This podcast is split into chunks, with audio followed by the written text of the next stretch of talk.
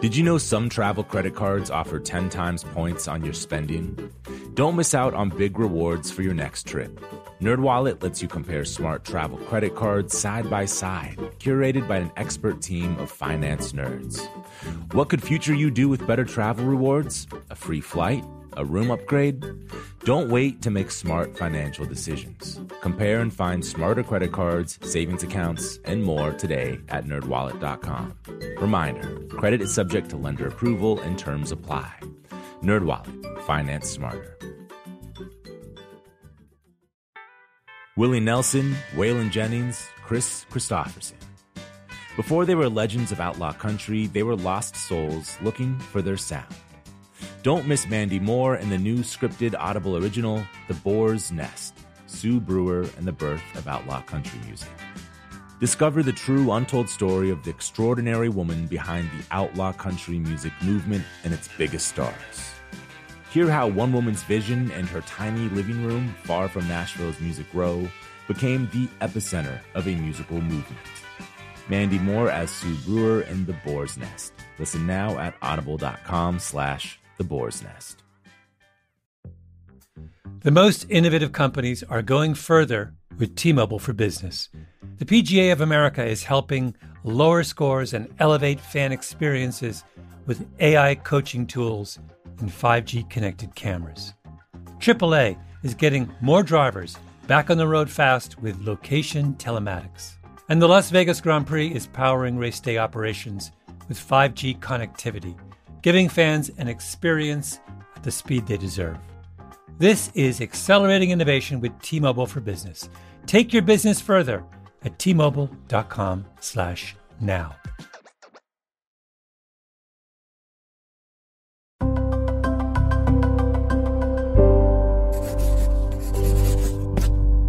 Pushkin In the 13 years since Kevin Parker first posted Tame Impala music on MySpace, he's gone from being a member of Perth, Australia's psych rock scene to a huge Coachella headlining act in the States. In the process, he's developed the best of both worlds the respect of all your favorite artists, and legions of fans who dissect every lyric and sound on his albums. Like most of his past releases, Kevin did everything on the newest Tame Impala album, The Slow Rush, himself. All the singing, playing, production, mixing, everything. He tells Rick Rubin it's how he's most comfortable creating, alone. But in the five years between his last record and the new one, he was busy collaborating with The Weeknd, Travis Scott, Kanye West, SZA, and a bunch of other people have talked about wanting to work with him too. Everyone from Dua Lipa to Christine and the Queens. Kevin connected recently with Rick on Zoom. He's been sheltering in place back in Australia ever since the coronavirus interrupted his tour after two sold out nights at the Forum in LA. He talks with Rick about how being perceived as a band started eating away at him early, and also asks Rick about making two albums he loves Californication and Yeezus. This is Broken Record, liner notes for the digital age. I'm Justin Richmond. Here's Rick Rubin and Kevin Parker. And you might hear roosters crowing in the background every once in a while Unfortunately, sheltering in place sometimes means being surrounded by wild chickens. What was your introduction to music? What's your, what are your first memories of, of listening to music as a kid? My dad was kind of a musician uh, by hobby. Like, like loved music, loved playing music. He, he played like a cover band, just playing kind of 60s, you know, Beach Boys, Beatles, Rolling Stones covers. And so he would always have sort of guitars and stuff lying around the house uh, and, in, and in the garage, I guess the, of your dad's music was the first your first memory of was of him playing music or of the music he listened to? Uh, the music we listened to because he would he would always have music playing in the car. In fact, it's weird because there's this one song that I that I have this memory of always asking him to play, and I remember there was every time I heard it was like, you know, I must have been about four years old. I was always like, Dad, play this song, and to this day, I don't know what that song is. It's heartbreaking. Does your dad still remember? He he passed away about ten years ago. So um so yeah, I don't think I don't think he would have remembered anyway though. But it's yeah. I have a feeling it's the Shadows. It's a song by the Shadows. Do you feel like if you randomly came across the song in life, it would a light bulb would go off and you would say, "There it is." it would probably trigger some sort of weird uh, episode. you know, like wherever I was, I'd probably, you know, just sort of stop and break down in some way. But at, at the same time, I think it might be a song that I know at the moment by The Shadows because I have a feeling it was instrumental, and I know that it was really like touching and melancholic, which which kind of points directly to The Shadows. And then, what was your first music that was yours? Probably Nirvana. You know, like I, I just, I, was, I would have been about 11 years old. My friend played me Nirvana because we, we were like the first kids in our class to get into music. You know, like I'd go around his house every Tuesday or something like that after school and we'd kind of like discover rock music. You know, it was kind of, it was this like epiphany, absolute revolution of life, like just like jumping around the room. That, you know, that, that, that whole, that whole kind of discover that whole story, which is you know eh, probably everyone. But uh, yeah, I mean Nirvana, and then it was kind of just a, a, a cascade of Smashing Pumpkins, Silverchair, anything with distorted guitar, anything with drop D tuning. But th- but there was always the kind of part of that music that was kind of um, it wasn't just like angsty. It was I kind of discovered the emotion in it, like like like Smashing Pumpkins, you know, because Smashing Pumpkins has that that real that real kind of sensitivity to it, even though it's just like blaring wall of sound. You know what I mean? Do you remember when you first started started experimenting with making music? Uh, yeah. Well, my brother played drums. So he Older, older brother or younger brother? Yeah, he's two years older. Um, so he had a drum kit, which I just thought was incredible. I'd like sort of you know just watch him, you know, and was kind of like wow. So obviously, I immediately wanted to copy him. Uh, we had this tape deck in the the music room, which was kind of just a room in the house. We had a tape deck that had a microphone input. Do you remember those like kind of like cassette uh, cassette decks? And for some reason, there'd just be like a quarter inch jack in the corner, just says microphone, you know? And uh, so we plugged a microphone into it and just recorded ourselves playing drums just to sort of see what it'd sound like. And then um, we had this little keyboard sitting in the room as well, like a little ca- little Casio kind of thing. And, uh, and one day I was kind of just playing along to myself, playing drums with the cat. Like I didn't even know how to play. I was hit, just hitting random notes. You know, it sounded like a nursery rhyme probably. And then I noticed in the room there was a second cassette deck with the same thing. So I stuck a mic into I stuck the mic into that and recorded myself just hitting these keys over the top of me playing drums and listened back to that tape. And it was me playing keyboard to my set. It was me playing two things at once. It blew my mind. How old were you then? Uh, still would have been about 11. Amazing. Yeah. Um, yeah. When did the idea of uh, starting to do it with the ideas of making it for other people to hear start? Well, I mean, like like every young teenage musician, I had like grandiose dreams of being a rock star, especially because my favorite band was Silverchair, and they were only like 15, 16. And I was sort of like 12, 13 by that point. I was like, sh- I was like, they're fucking like 15, 16. That means I've got like two, three years. Like two, three years, I can I can still get to where they're they are. I can be them, you know. Do you think it had to do with how young they were? Because so because they were such little kids. Yeah, for whatever reason, whether it was because they, you know, because they were like young Australian boys, or because like they're kind of they would have been in a similar headspace, you know, they they kind of like their approach to it would have been uh, in the same realm as mine. How did you decide to end up being a solo artist as opposed to being in a band? Uh, well, I always I played in bands the whole time in high school. Like uh, I was obsessed with the idea of playing in bands, but I also had the making music thing at home. Since before I accidentally multi-tracked myself that time, I was playing in a band. It was kind of this um uh, this music school that I went to, uh, where like they teach you an instrument. Mine was drums, and then every Saturday morning they get all the kids from different instrument like tuitions and put them and put them in bands. So they put me in the, in a band. So I, I was I was in a band at age eleven, which I fucking loved. I could not wait. I could not wait for Saturday morning to come around because it was like you know playing music with other kids was just this another mind blowing thing. Um, but I also, but and then so I slowly got better at that, and I slowly got better at recording music by myself. And the two worlds never really met. Like even even at the start of like Tame Impala, when I was sort of like 21, 22, we were playing songs that I'd written for us to play live, and they were different to the ones I was recording at home that we even had on MySpace. It took a while for the two worlds to kind of converge, if that makes sense, because I just didn't know how. I didn't know how to translate what I was kind of doing at home and like expressing on my own. Because that music was like super kind of, I guess, I guess sensitive is the word um, and kind of nuanced and genreless. But the music I was making in bands, I mean, like that was music was more kind of like what we had listened to as a group, like kind of more angsty, like heavy kind of stuff.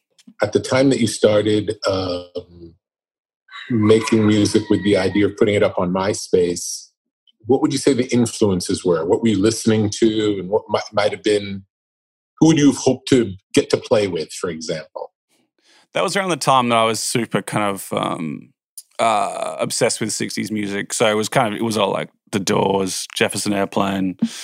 I didn't have a lot of kind of like modern day idols um, just because of like, that was the kind of uh, lifestyle I was leading. And like, I was living in a share house with other people. We kind of just, we would just permanently listen to 70s psych rock constantly.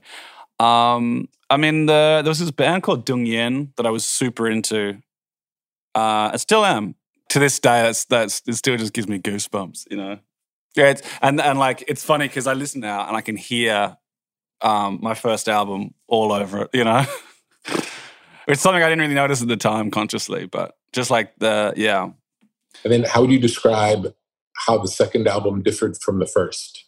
Uh, it was it was a hundred times more indulgent which is what I wanted, you know, because um, I'd had this kind of like surge of confidence that I didn't have uh, previously, prior. You know, like when I made it InnerSpeaker, I was this kind of like shy stoner kind of, you know, and uh, and you know, like the, we we had a lot of had a lot of success the first album. We went on tours and all this kind of stuff, and so I suddenly realized that um, it kind of validated my approach and my kind of like what I wanted to do. So I so lonerism was kind of like just blowing that wide open. How did the third album when that came, how was that different?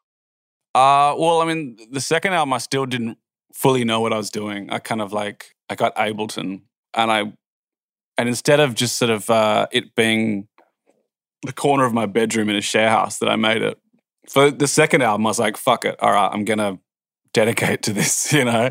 So I set up a studio in a, in a, in a room in my share house. Uh, it, it, got it, it's got its, my studio got its own full room for, for once. Um, and I would just make hours and hours of, I, I just, I like was using synths, organs, fucking anything, you know, I was kind of, it was kind of just that, you know, that kind of typical, uh, moment for a solo artist where they where they make their uh, you know their self-indulgent opus. It really was that looking back like at the time i was like fuck yeah you know? And it seemed like the first two albums the the um the arrangement seemed more complicated. Yeah that's probably true because in the third one i was kind of like influenced by a lot of kind of r&b um, and electronic music. So i was kind of embracing the way that that music was made more. Do you know what I mean? Sort of like finding a loop and kind of like almost kind of making making a beat like a you know in the in like the hip hop sense. Like sort of just having like a four bar loop and just sort of making the structure out of that rather than going like, okay, we're gonna be going with this bit for a while, we're gonna jam on these chords and then like do a huge drum fill and go into these chords and then like this thing for five and a half bars. Do you, do you remember what the music that inspired that switch? Like, what would have been the things you were listening to that made you want to make more program based music? I mean, like, it was always music that I was into, but just music that I'd kind of shied away from making because I figured like my world was weird, expansive psych rock. And like, if I tried to do more clean, focused pop kind of stuff, I assumed it wouldn't work. You know, so Currents was the album where I'd kind of like just went, fuck it, I'm going to try it, you know, try and make kind of like disco R&B, kind of like really, the beats are like super strong and heavy. Would you would you consider the first two as a pair and the last two as a pair? No, I've never thought of it that way. Um, I don't know. Maybe some people would. I guess with the third one, third one where I was is the one where I was kind of like, I knew that there would be fans of the first two that turn their noses up. Like I was ready for that. Do you know what I mean? I was kind of like, I, I decided, you know, kind of definitively that that um that I wanted to change my sound, and I knew that some people wouldn't like it. You know what I mean? That was kind of that part of my career where I where I kind of like sucked it up. Do you know what I mean? It's a great thing to do early on. If you'd have made four albums that sounded in the same vein, and then the fifth one was Sure. different, it would have probably alienated more people. Yeah.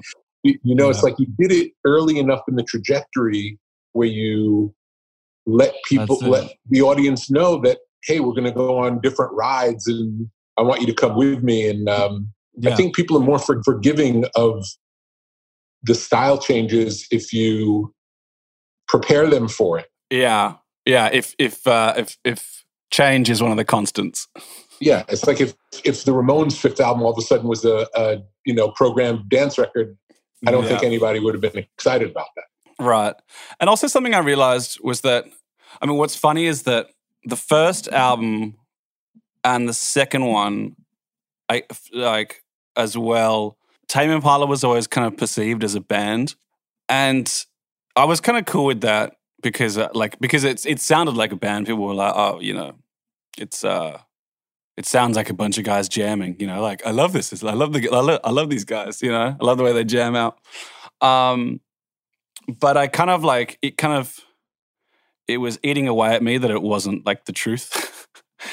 um and also because and also like I wanted I wanted people to know that it was kind of more of a solo recording project because I realized that solo artists get away with completely changing their sound a lot more than bands do. You know, like with someone like uh like Beck, you know, Beck can just take a complete left turn with one album, you know. Um, and everyone will be like, oh, well, that's that's Beck, and that's what he does. But like with a band, it's kind of like I think I feel like a few things have to happen. Like everyone in the band or everyone in the group rather has to like decide on it together, which is more difficult. You know, they all have to be sort of like moving in the same direction. Whereas people, you know, people, especially as time goes by, people like drift apart. When you decided to give the project a name originally as opposed to your name, was it the was it the opposite of what you just said? Was the original impression was for it to seem like a band? Yes, absolutely. In fact, the record label when they signed us didn't even know we were a. It didn't didn't know it was me that was playing drums and guitars and bass and multi-tracking. Like they, we, I, I, I outright lied to them when we met up. Like the the the contract that we signed was for three of us. Um, I think, uh, yeah, because I just I, I I didn't want to say it was just me, you know. Um, for a number of reasons, like number one, I was kind of shy. I just, I, you know, it's really weird because looking back, it's kind of like, why the fuck didn't you just like own it, you know? Um, but also like the kind of music scene I was in was a very communal scene, you know, like we lived to jam and lived to like play gigs. So like for the thing that finally came out of that scene to be just one like a solo project thing, it felt kind of wrong because like there'd be it would be the kind of this like scene that we kind of had going in Perth, where it's kind of like a bunch of us, but there weren't that many people, but they, we made tons of bands out of it. You know, so there'd be like ten people, and there'd be like six bands with like different combinations of those people, just just because you know, like, hey, why the fuck, why the fuck not? When we come back, we'll have more with Kevin Parker. Apple Card is the perfect cashback rewards credit card. You earn up to 3% daily cash on every purchase every day. That's 3% on your favorite products at Apple, 2% on all other Apple Card with Apple Pay purchases, and 1% on anything you buy with your titanium Apple Card or virtual card number. Visit apple.co slash card calculator to see how much you can earn. Apple Card issued by Goldman Sachs Bank USA Salt Lake City branch, subject to credit approval. Terms apply. Snagajob is where America goes to hire, with the deepest talent pool in hourly hiring. With access to over 6 million active hourly workers, Snagajob is the all in one solution for hiring high quality employees who can cover all your needs. On demand, temp to hire, part time or full time. You name the position warehouse worker, retail associate, grocery store clerk, fitness trainer, baker, stylist, bellhop, podcast producer. Yeah, Snagajob's got a worker for that. With our easy to use platform, you're able to seamlessly post and fill available positions quickly with a dedicated customer support team to provide all the help you need along the way. Kind of nice knowing you have a talent pool like that in your own backyard, right?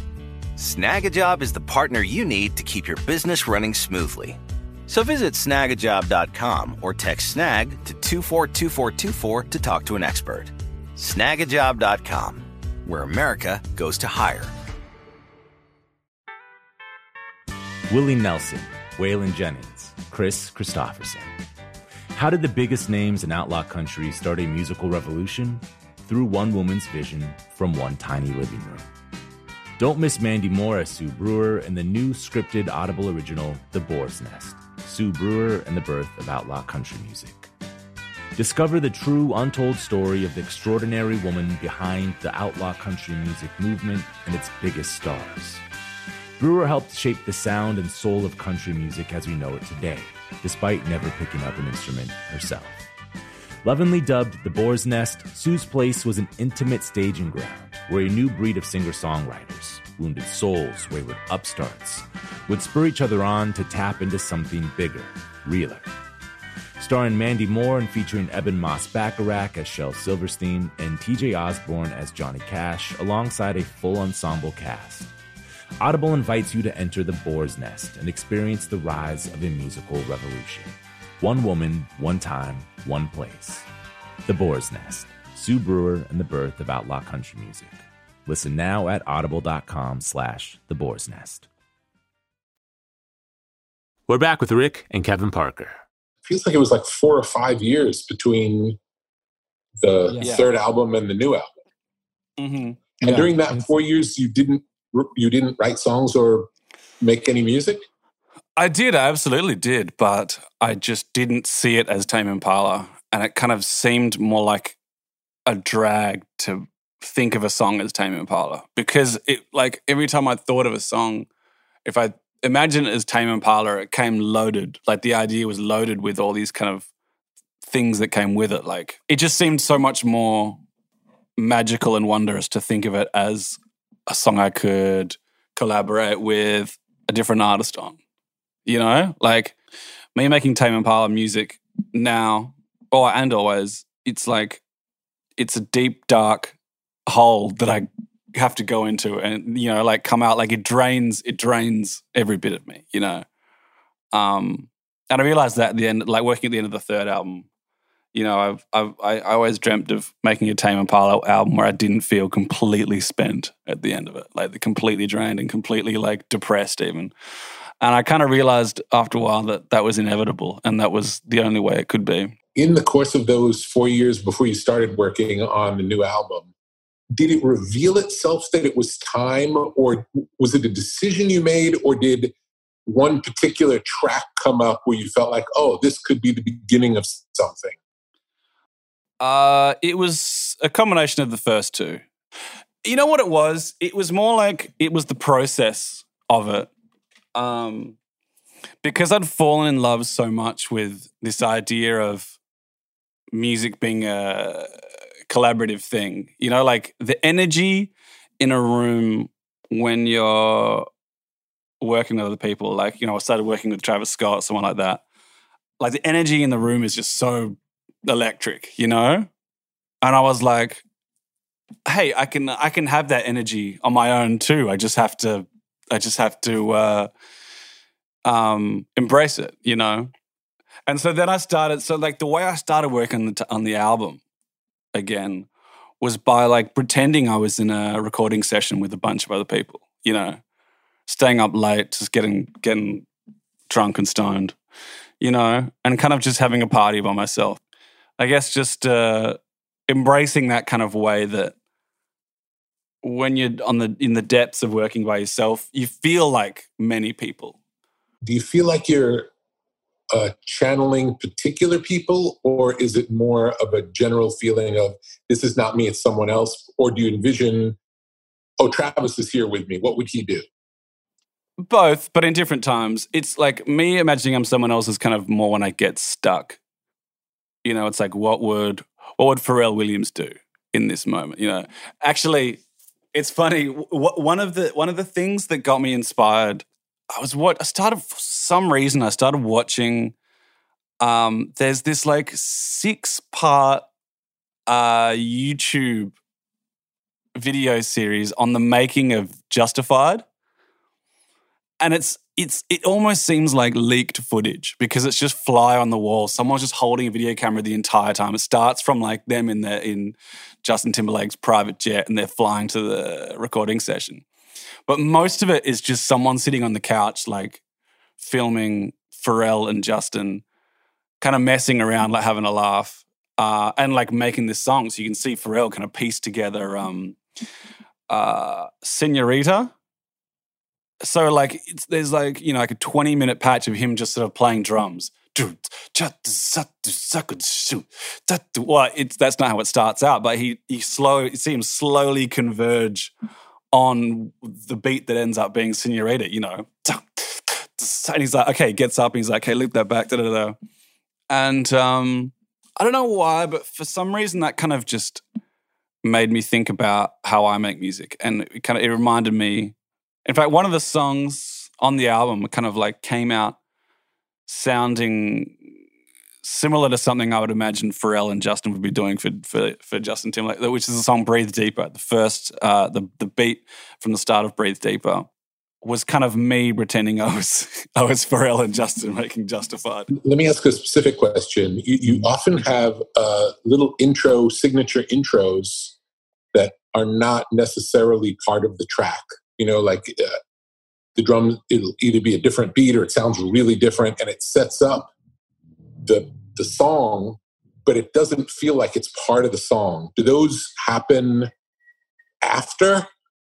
I guess that's just me trying to um, just create those kind of moments of like jolting into the track. You know, like in the way that uh, you hear in hip hop, in the way that like like just cutting to something completely different is sometimes one of the most satisfying things. And so sometimes it can be an accident, like I accidentally accidentally play the track wrong.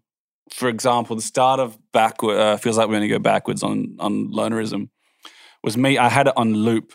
I had one beat on loop. Uh, that's kind of like you know the last uh, beat of the chorus or something. You know, I had and I went draw, draw, draw, and I was like, oh shit, you know that's one of like I I don't have many happy accidents in this year. I, that's not true. I do. I have a lot, but um, that's one just one of those happy accidents, you know.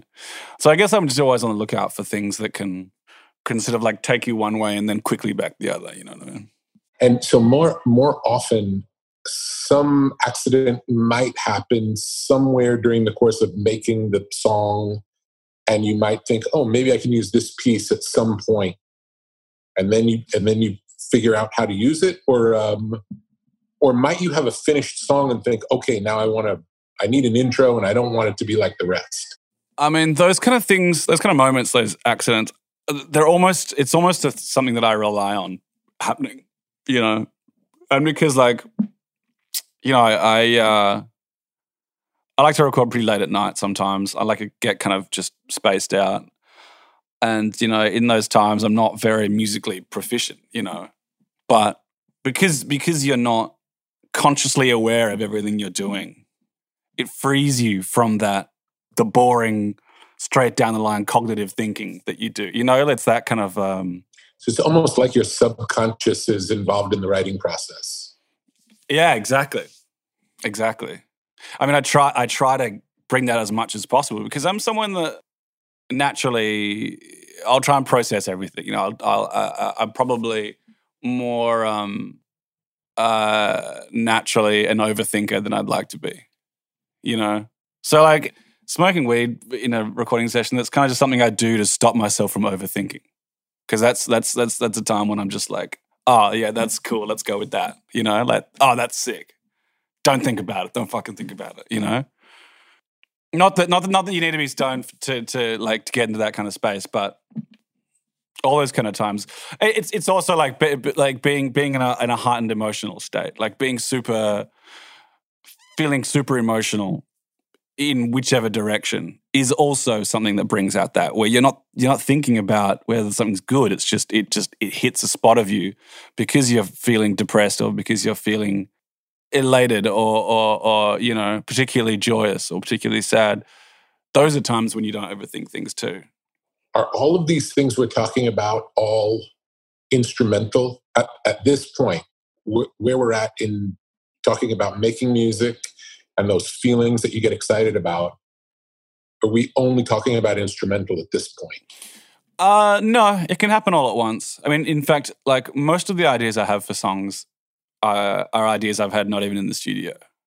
And that's kind of the, the other thing about catching you off guard is that songs come to me when i'm not thinking about writing a song you know in fact if i consciously decide that I want to write a song, I can pretty you can pretty much guarantee it's going to be the shittest song I've ever written. I've I've often tried to um like like research like when it is that I that an idea will come to me, and like the only thing I can um that I've noticed uh, like a pattern or whatever is like going from like a loud place or like a place where there's a lot of energy into us into just like ste- like walking outside stepping outside from a room of people, suddenly going from like lots of shit going on, thinking about it, and then suddenly nothing. And then my brain has to find some way of filling that void that suddenly appeared. I, I think that's something. that's a lead. that sounds great. The fact that you noticed that is really, um, it's it's a beautiful note and uh, mm. really helpful for you. That I'm I'm so happy that you you realized it. Sure. Yeah. Yeah. Well, I mean, like, I like to think I'm a sciencey person, so I'm always like, how do, how does that happen? Not not so that I can uh, fabricate it, or not that I can like force it to happen, but just just because I want to know. You know, I'm just curious, like, what makes me think of ten songs in three days sometimes, and then nothing for five months. Okay, so now let's say you just left a, a loud room where there's a lot going on. You stepped outside and it's silent. What might a, one of these seed ideas look like? What would be the first thing that would come? Uh, it's like flicking on the radio. Melody, lyric, both? Uh, uh, both, all, all at the same time. Yeah, it's like it's like it's it's like flicking on the radio, and it's like flicking on the radio because it's not like it's not like starting the song at the start. It's not like a song starts. You know, zero point zero zero song starts it's like coming in halfway through a chorus, you know. Yeah, it's a vibe. You you pick up on the vibe. Yeah, and then and then I just do my best. I do my best to get to a place where I can record it before I forget it. Um, so I've obviously got like a hundred voice memos on my phone. It'll be like a two bar or one bar um, bit of music so the drums will the drums will be the drums. I mean, let's let's try and find one. Um, but but it's it's rare that I'll listen back to it and decide that it was good enough. Just I don't know why. It's like someone singing your ears, like, "Hey man, what about this?" It goes da da na na na, and uh, sometimes at the end of my note, I like feel compelled to go record this. Just fucking record it. You, you, this won't sound like much. If you listen to it, but record it. Um, no, play play one. I'd love to hear it. Put it up to the mic.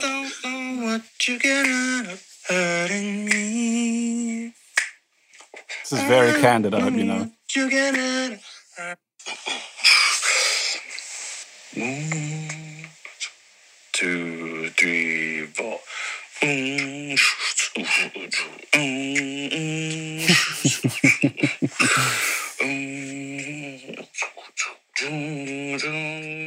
So that's obviously like the kind of the rhythm section, and then skipping. That's the vocal melody.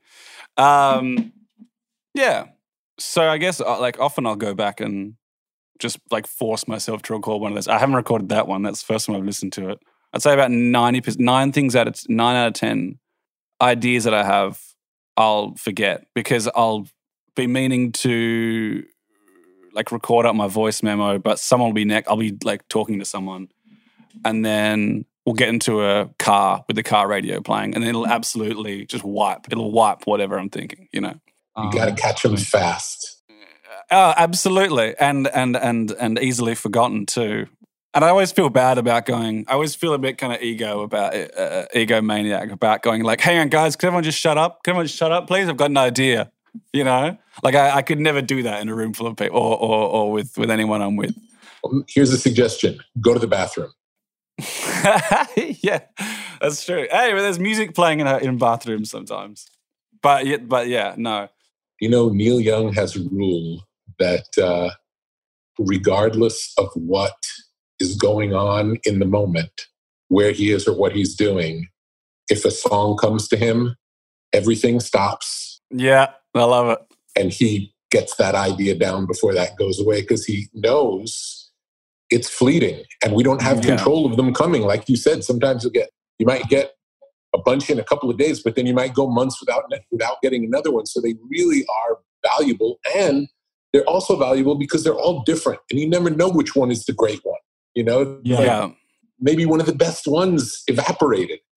yeah, it's true. I I, I firmly believe. I I you know genuinely believe that. I could have songs that are my best songs or whatever. You know, like there's definitely things that have disappeared that that would have been great, but that's just life, you know. Okay, well, I'm going to give you permission to always either ask people to be quiet or to Wow. uh, or to invite you to leave where you are to go capture these ideas because they're good for the world. You're doing That's a service right. to the, you're doing a service to the world. Wow, that's that's actually really powerful to hear from you, Rick Rubin. Can I get a little sound bite from you saying like, "Hey, everyone, can you get the fuck out? Kevin needs to record something." Just so I can play it to them, like, just like, "Hey, I will make one for you and send it. amazing! That would be amazing." Just like, "Hey guys, Rick Rubin here." I love so it. funny. When we come back, we'll have more with Kevin Parker. As listeners to this show, you probably consider yourself pretty smart. But how smart is your wallet? When you're looking to upgrade your wallet, it's time to turn to NerdWallet. Their expert team of nerds has the financial smarts to help you find the right financial products for you.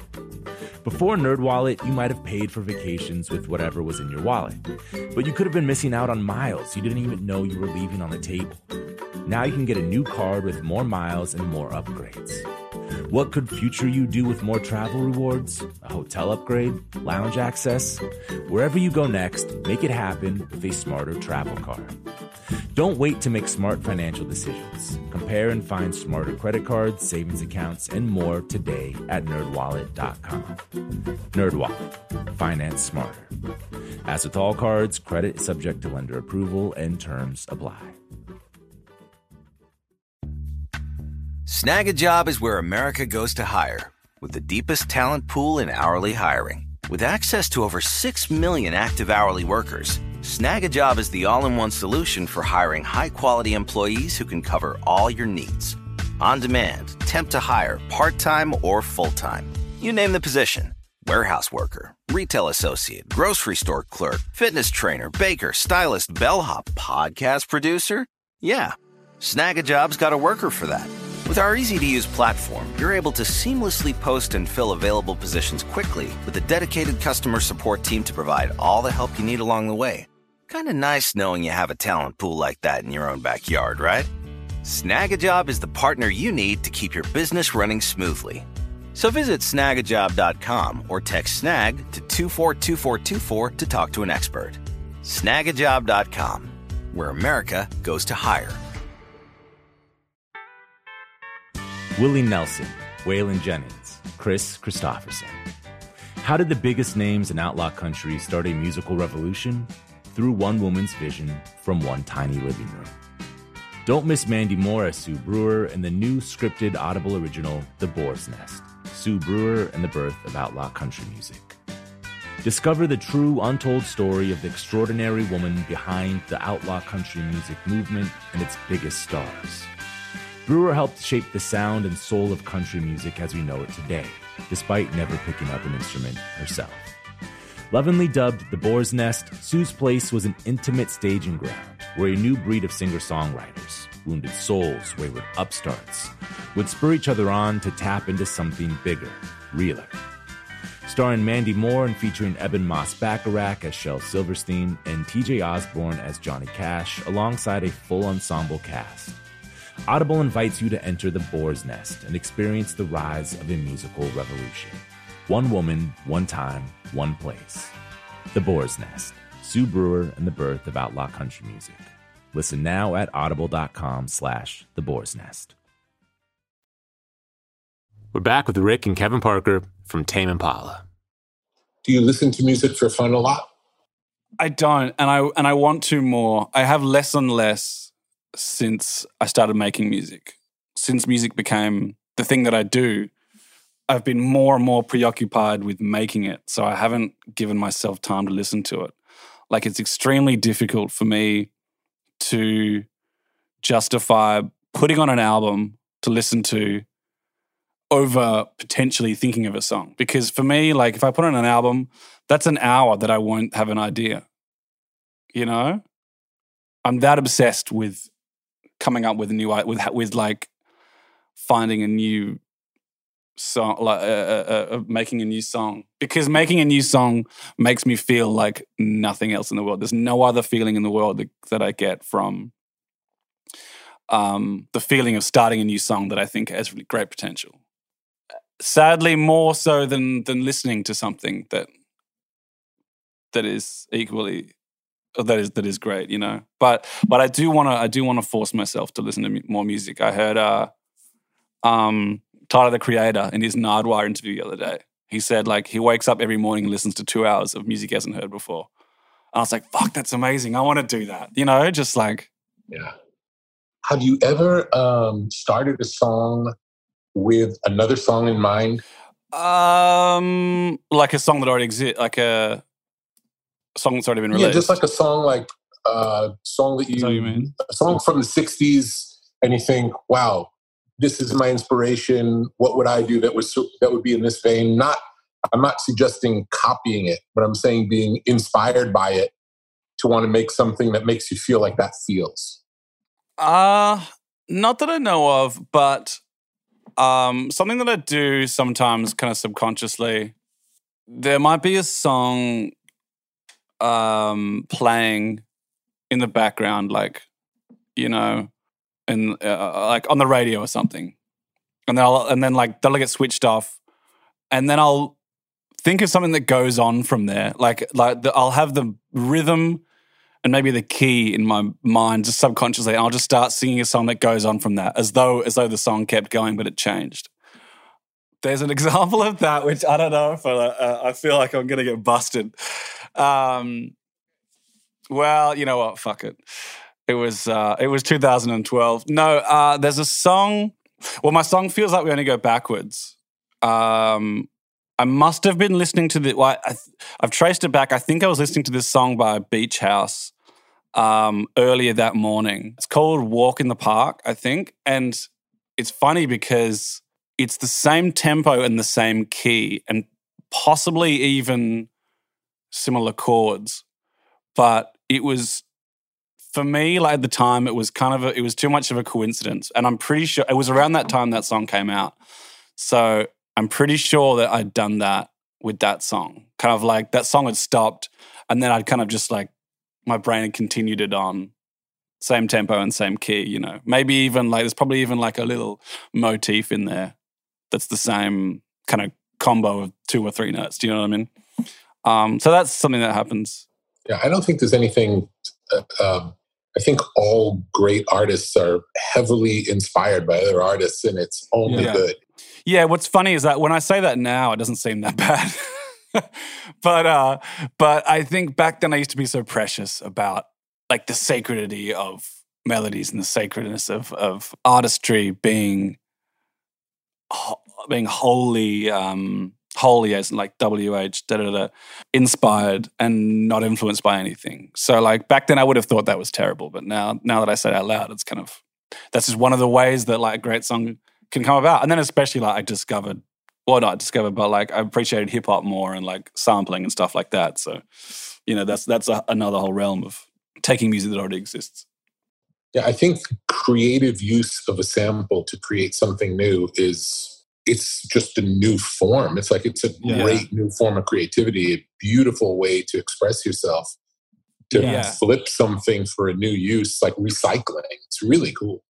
Yeah, it's also a, a completely other a complete other category of skill that can be mastered. You know, I guess that's something I didn't realize early on when I started. You know, when I was like making psych rock and stuff. Not that I have used, not that I've sampled myself, but like I used to think like someone's done that already. Like, how can you take credit for that? But finding that in itself and realizing how it can be reimagined and like represented is extremely difficult, especially when there's an abs- there's a universe of music out there. Like finding the right thing to use and how to use it is something that I that I, I admire extremely now.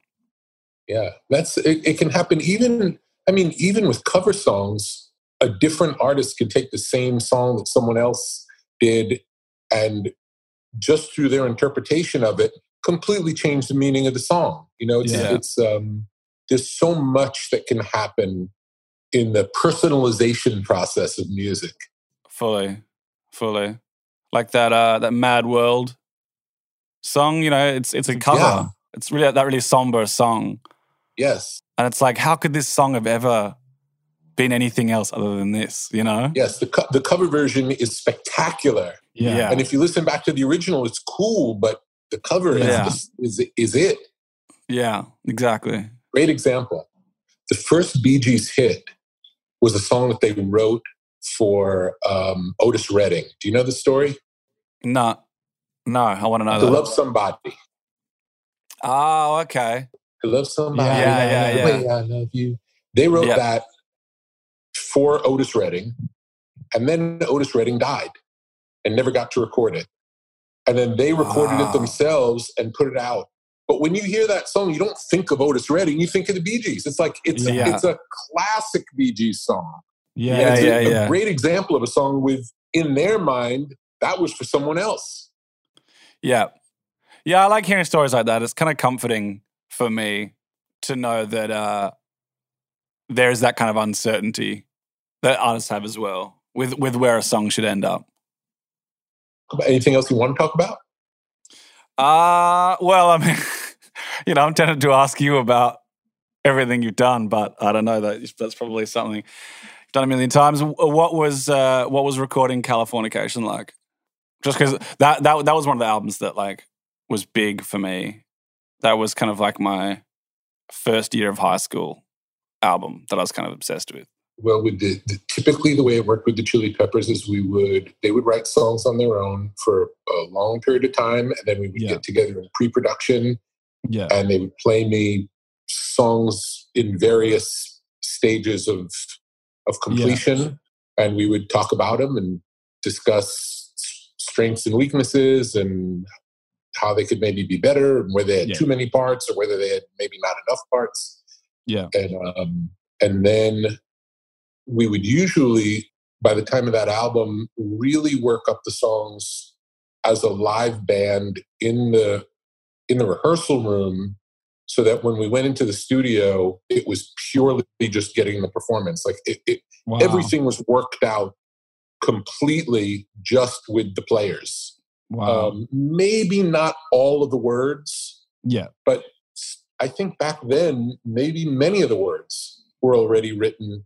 where Mm. they could perform it live, and Wow. the and the goal of that really was to to to not confuse the writing process with the performance process so that when we were in the Mhm. studio we really knew what we were doing and and still we might play the same song a hundred times Yeah. to get it to just come together in that in that way where it feels like it's the perfect version but it's also got mistakes in it and it's you know it's natural it's just it sounds like Yeah. a band on a really good night do you know Yeah, I yeah, mean? yeah, it doesn't sound like machines playing it it sounds like the best night that they played that on tour Yeah. this was we happened to catch the best one so Gotcha. we would play things over and over with that idea and some would happen Wow. very quickly some would take a long time and then sure. Uh, and then all of the overdubs would happen after that and we would make decisions of things to try and, and we would usually record many many many more songs than whatever was on the album pretty much always the case Wow. Yeah. like wow. i would say for every album we made there were at least twice as many songs as the songs that were on the album And what what what happened to them? um, Did that, did that eventually come out on B side on kind of s- some have some haven't wow? That's that's that's crazy. Because like for me, that's that's such a wild thing to think. Because for me, like I just make the songs that I need for an album. Like a song will will not get past. Well, it won't get past anywhere close to halfway finished unless I know it's going to be on the album. So I I rarely ever have B sides of any kind. So the idea of to think of like a, a, a completely a complete other like a parallel universe album that never existed. That's funny because it's sung on Californication. But um, but I guess that I, I guess that I guess that's how most artists. have you noticed have you noticed how a song when you first get excited about it and you think oh I, I you know i've worked on these songs but this this new one is my favorite of the batch so far and then as you work further it maybe doesn't become your favorite of the batch and then another song that you think well this is pretty good but maybe not my favorite song that as you continue working on it it becomes your favorite song have you ever had that experience or no Well, my, thing is like for a song to make an album, it it has to at some point have been my favorite song ever. Like I have to have had a moment with that song. Like it has to like for at least a day. It has to have been just like my favorite thing I've ever done. You know, it can never be like just for some reason. Like I I I- won't uh, bother going through with a song unless at some point I've thought that it's like potential is limitless or it could be the greatest thing I've done. Like and like greatest not just greatest like oh it could, you know, be the be the most critically acclaimed or whatever, but just just the, just the greatest, you know? Like I guess for me the thing is like from starting a song and having all these and just thinking it's and having a moment with it and and, and um feeling great about it it's kind of just like a race to the finish line to get the song finished and have me still feel the same way about it or just for me to still love it you know Do you do you Um, finish? Do you always finish one song before moving on to the next song? no no uh, i mean like hours for the hours up until mastering i'm still writing lyric or for, for, for, for a song for like up until you know a, a few hours before it's done of like a year of working on it uh, i'm sort of like writing lyrics writing and recording lyrics and editing drums and you know so I, I do everything at once because i'm my attention span is too short to or my kind of like my work i got i have horrible work ethic so for me to sit down and do like one task until it's done is extremely rare you know i'll just i'll sort of like be recording a bass line for it and get sort of like halfway down there and go, oh, I'm gonna do something else now. You know, I'm gonna stay. And that because that's the luxury of doing it by myself. I can do it without it derailing the session. You know, so I can kind of just like, oh, you know, now now I want to think of some lyrics, or now I want to just do a bit of mixing. You know, or I want to edit some drums. You know, I'll do everything at once, and then which which can which can sort of like create this sort of like complete mess of and and can make me feel can can make you lost in the progress of a song. So sometimes I'm like, oh, I don't know where I am with this song. I don't know. I don't know if it's almost finished or if it's nowhere near there, you know. So I'm kind of just like in lost in this in this uh in the in the woods. You Do you ever go and too? not- Do you ever go too far and have to backtrack? Yes, I mean I hate back I hate backtracking, but uh but yes, um, which is interesting. I was I, something I wanted to. I've always wanted to know, and like maybe maybe you're not able to say because of you know it's like uh, secret or whatever. But um, with Yeezus, you know, because there's the myth that he there's the story that he came to you sort of a couple of weeks before it was done, and you kind of went like, let's get rid of that, let's get rid of that, and like strip it down. Which to me, like that story is like is this holy grail of discipline, like executive discipline, to say like we don't need any of this, you know? Because for me, that's it's it's it's it's extremely hard. If I recorded a part for a song, it's extremely difficult for me to say it doesn't need to be in the song because like my brain's like, oh no, there's a there's a there'll, there'll be a place for it, you know. So my songs can end up being so so extremely dense, and I'm just sort of- finding a way to sort of like fit in there in there. But to me, like the greatest strength and the greatest ability in production is to say all of this stuff here doesn't need doesn't need to be, you know. So I I, I really want to know how that like happened. Well, um, you have to be ruthless in the edit, and uh, Right. I, I like that word, ruthless. it- it's the right word because you have, you have to be comfortable taking your favorite part out of a song. If it doesn't if it doesn't serve the song. The most important thing is that what what's presented is is the best that it could possibly be. And it's not a collection of things in that one song. It's what makes this song the best it could possibly be. And anything that doesn't need to be there needs to go. And i would say just the opposite in terms of um, i never feel bad about taking stuff out. But then again you know from the beginning that's always been my um, my instinct is to have the least amount of stuff to get the idea across with the least amount of stuff.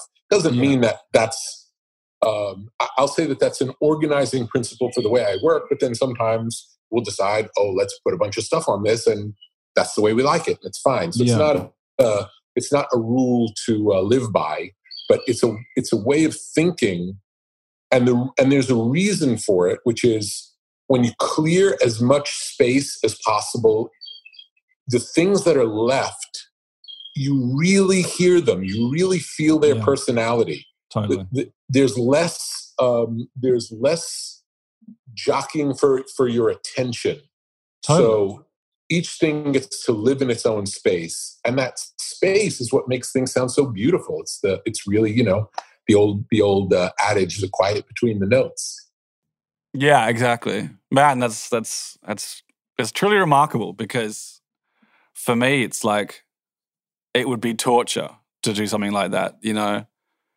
Like the idea for me, because I'm listening to you go, I'm like, oh fuck, you know? Because my brain, it's the, the place my brain goes to is like, how can a song be the best that it can be without your favorite bit in the song? well that the Um, favorite bit might end up being a different song Yeah, true, true. It's like Um, what serves the song. Same. It's like it, it's uh, it's one of the things that I learned early on working with bands who are really great players. Is Yeah. that most great players want to show that they're great players, and there Uh-huh. is there isn't much room for that in recording. In recording, it really is what needs to be there to best serve the song. It's not in service Oh, yeah. unless, unless of course it's you know a Guitar Hero album and it's really about showing the dexterity of the player. no, But if yeah. it's about if it's about the songs, it's never about the coolest part. It's about how the parts interact to make the greatest whole. And Yeah. sometimes the thing that's really cool ends up being a distraction. Yeah. Yeah, it's true. Yeah. I mean, I guess that's that's kind of like the kind of philosophy that I'm de- like developing in myself at the moment, you know, because like so much of my music has been this kind of like this like layered psych rock kind of symphonies, you know, like with Lonerism was kind of like the pinnacle of that, where because it was so indulgent. It was like, oh, I'm gonna do this synth melody. Oh, I'm gonna do this fucking guitar line. Oh, this bass line's gonna come in here, you know. And it was like packed in, the it's packed in. So it's like a really sonically, it's a really interesting album to listen to because nothing really jumps out at you except all these bits, which is it's simultaneously what's wrong with it, but also what's kind of like charming and beautiful about it. But uh, you know, like th- that kind of discipline that you're talking about is something that I'm that uh, that I that I see as as as uh, kind of one, one of the greatest wisdoms to have. You know, being able to sense what uh, what what what a piece of music needs and what it doesn't needs doesn't need. And and the idea that maybe for a particular project you want it to be super dense and Yeah. you know No, stepping you're on itself and that's the that's the, that's what makes that project that project that's fine so it's not it's not like uh everything has to be that way it's more of a No, you're right. it's in the bag of tricks it's in the bag of tricks Right, gotcha. Yeah, t- yeah, no, for sure. I guess I just feel like yeah, that that that's kind of like uh because it, it's a new and wonderful thing for me. It's kind of it's one of those things I'm curious about, you know. Well the next time that we're both um, in the same place and our uh, and the world is a world where we're allowed to be in the same room then let's uh, let's get together and listen to music together and i bet it'll be fun Fuck yeah, man, that sounds good. I'd love that. Thanks to Kevin Parker for jumping on Zoom to talk with Rick about his new album. Be sure to check out The Slow Rush along with our other favorite Tame Impala songs on a playlist we created at brokenrecordpodcast.com. You should also know we'll be taking a little break over the next two weeks, but we'll be back May 19th with new episodes for you. In the meantime, stay in touch with us on Instagram at The Broken Record Pod. Shoot us a message if there's an interview you really want to hear us do. And dive into old episodes of the podcast you might have missed on whatever podcast app you use or on our YouTube channel at youtube.com slash broken record podcast. Broken Record is produced with help from Jason Gambrell, Mia LaBelle, Leah Rose, and Martin Gonzalez for Pushkin Industries. Our theme music's by Kenny Beats. I'm Justin Richmond. Thanks for listening.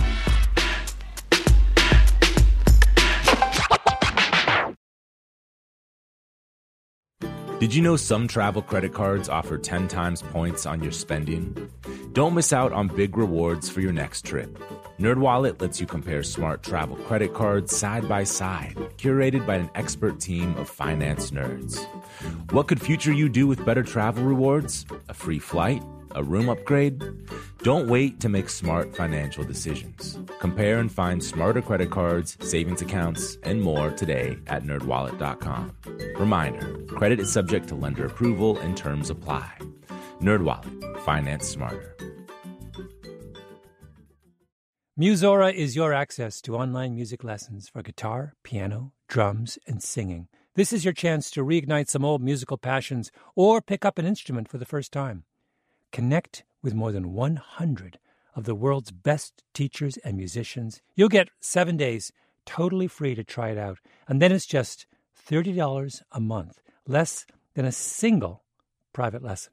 I mean, why do we do Broken Record? Not just because we love hearing from great musicians. We do it because we think that there is something beautiful about the appreciation of music. Don't you think we need more of that in our lives these days? That's the mission of Musora to inspire, educate, and connect musicians. Enjoy unlimited personal support, weekly live streams, student lesson plans. It's like having a personal music teacher, only much, much better. Just go to Musora.com, M U S O R A.com, to start a new musical journey today. The tradition of breaking tradition continues with the return of the unconventional awards from T Mobile for Business at Mobile World Congress. This is an event that celebrates innovators whose bold actions took their industries to new places. If that sounds like you and you're a T Mobile for Business customer, enter today. If you win, you'll be publicly honored among some of the most influential leaders in industry, and me, I'll be there too. Enter now at tmobile.com slash unconventional awards. See you there.